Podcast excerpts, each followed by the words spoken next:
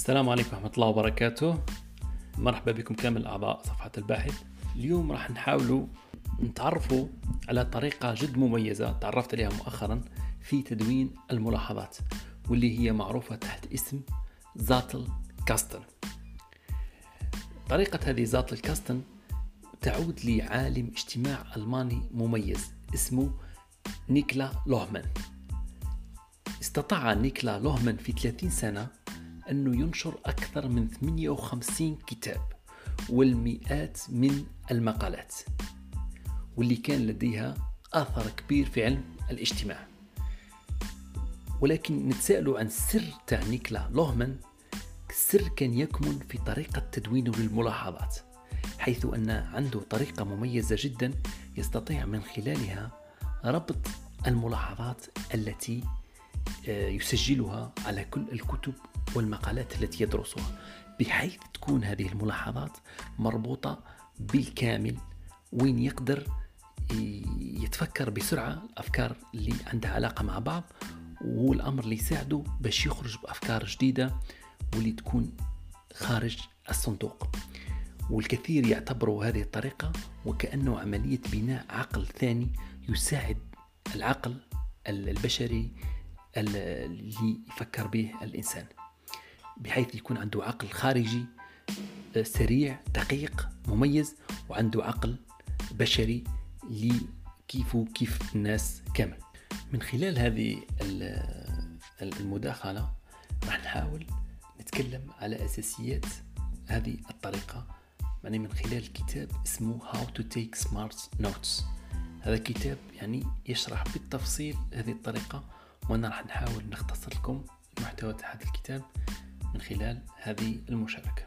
أولا الفكرة تقوم على بناء عقل ثاني. عقل هذا الثاني راح يكون فيه الملاحظات اللي إحنا يعني نكون سجلناها حول الكتب والمقالات اللي نقراها في من خلال البحث. اولا الفكرة تقوم على التركيز الجهود حول التقاط الملاحظات ومحاولة كتابة يعني بطريقتنا الخاصة فهمنا لهذه الملاحظات. يعني نكتبوها بكلماتنا نحن حتى تكون يعني حتى نتأكد أننا فهمنا مليح تلك الملاحظات اللي آه، سجلناها. بعد ذلك راح تكون عندي مجموعة هائلة من الملاحظات مربوطة مع بعض. لما نحب نكتب على أي شيء راح فقط نبحث على هذاك الشيء ونبقى نشوف الملاحظات المرتبطة به ونثري المقالة أو النص اللي راح نكتب فيه. فيخرج يعني فيكون مقال جد مميز. أيضا يعني ربطنا لهذه الملاحظات يقدر يخلينا نفكروا في أفكار جديدة وهو الأمر اللي يخلي الكتابة تاعنا إبداعية. هنايا آه هنا راح نتكونوا راح نتكلموا على عشر مبادئ عشر مبادئ في آه في هذه الطريقة تاع زاتل كاستل. أول حاجة وهي writing is not the outcome of thinking. It's the medium in which thinking takes place. هذا وش معناها؟ معناها الكتابة مهيش حاصل التفكير ولكن هي طريقة ليكون فيها التفكير. أي أننا عندما نكتب شيء ما راح نتأكدوا باللي رانا فهمناه. ولما نتأكدوا نبى نكتبوا شيء ما راح نحاولوا نطوروا الأفكار تاعنا نتعمقوا فيها. المبدأ الثاني وهو أن تعمل على أساس أن هدفك الأول هو النشر والكتابة.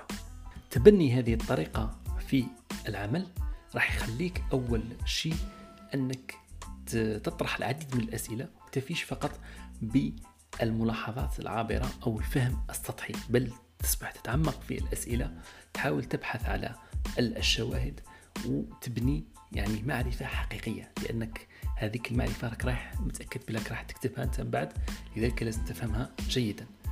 ثانيا أن الأمر يعني العلم إذا خليناه عندنا إحنا برك يعني وشو الفايدة تاعو ما عنده حتى فايدة. لذلك أساس العلم هو النشر يعني في الأخير.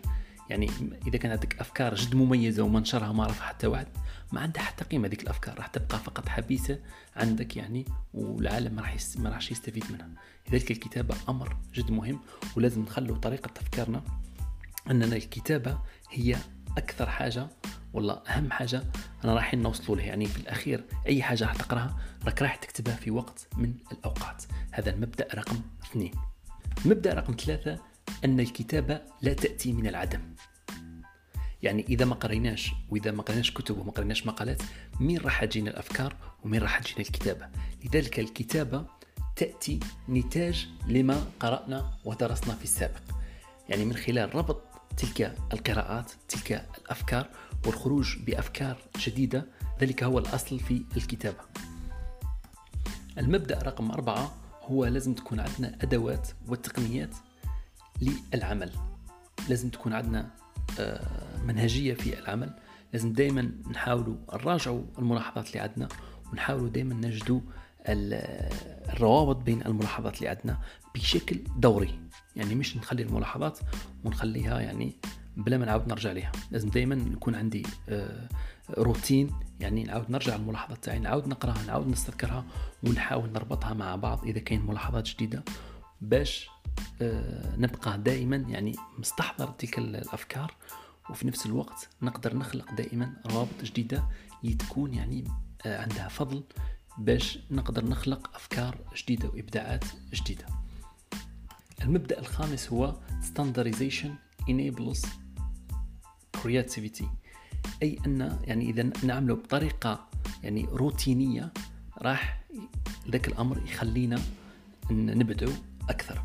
خلينا ناخذ هنا مثال باش نقدر نفهم أكثر هذا المبدأ.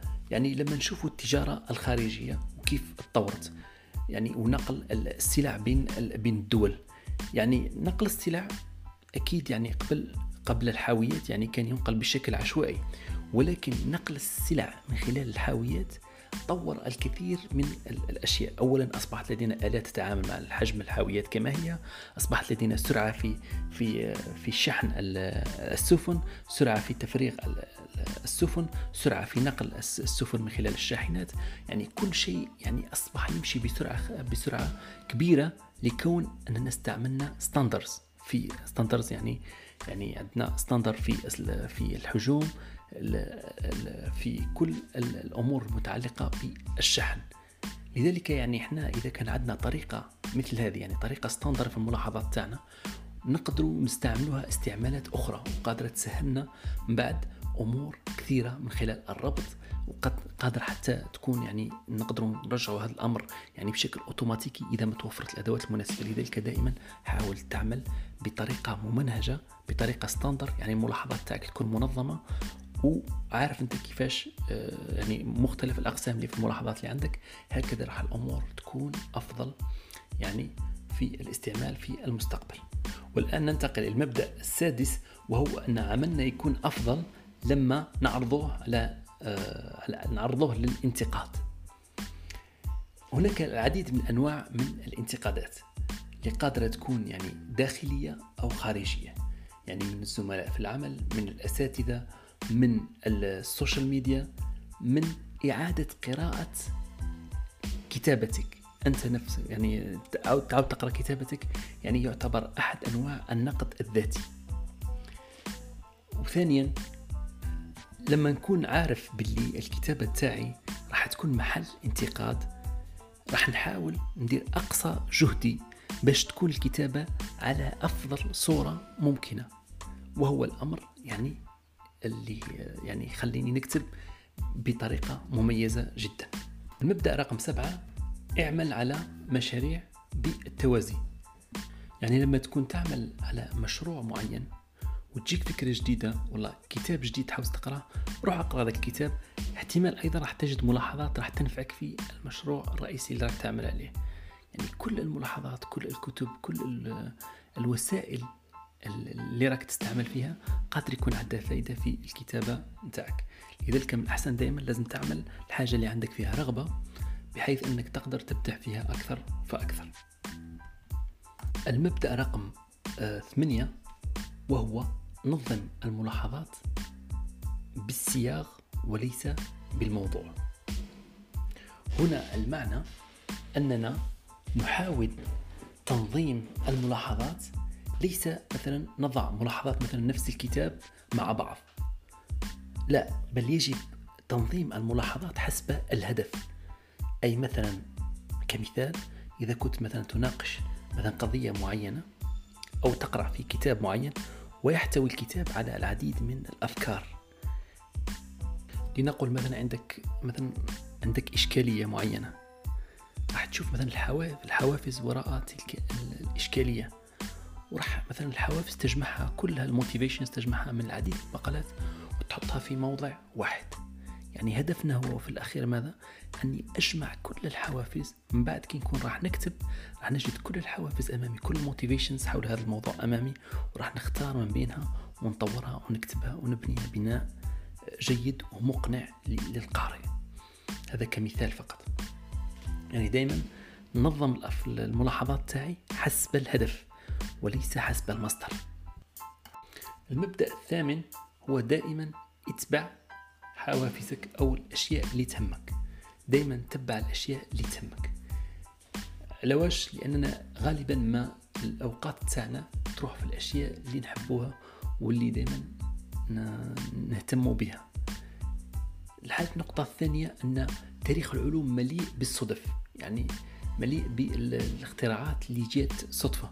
مثلا مثل الأشعة إكس ومثل غيرها من الاختراعات.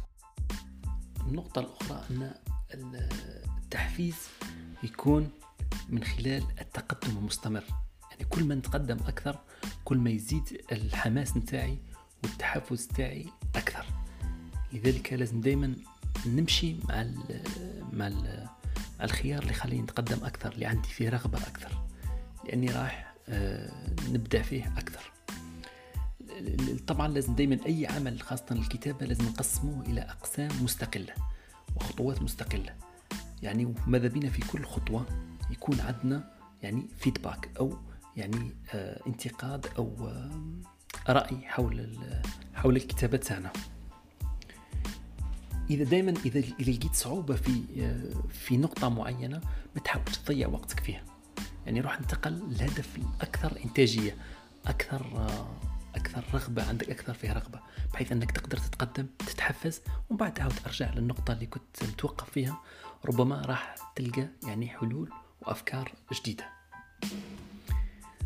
النقطة المبدأ العاشر وهو احتفظ دائما بالأفكار المناقضة.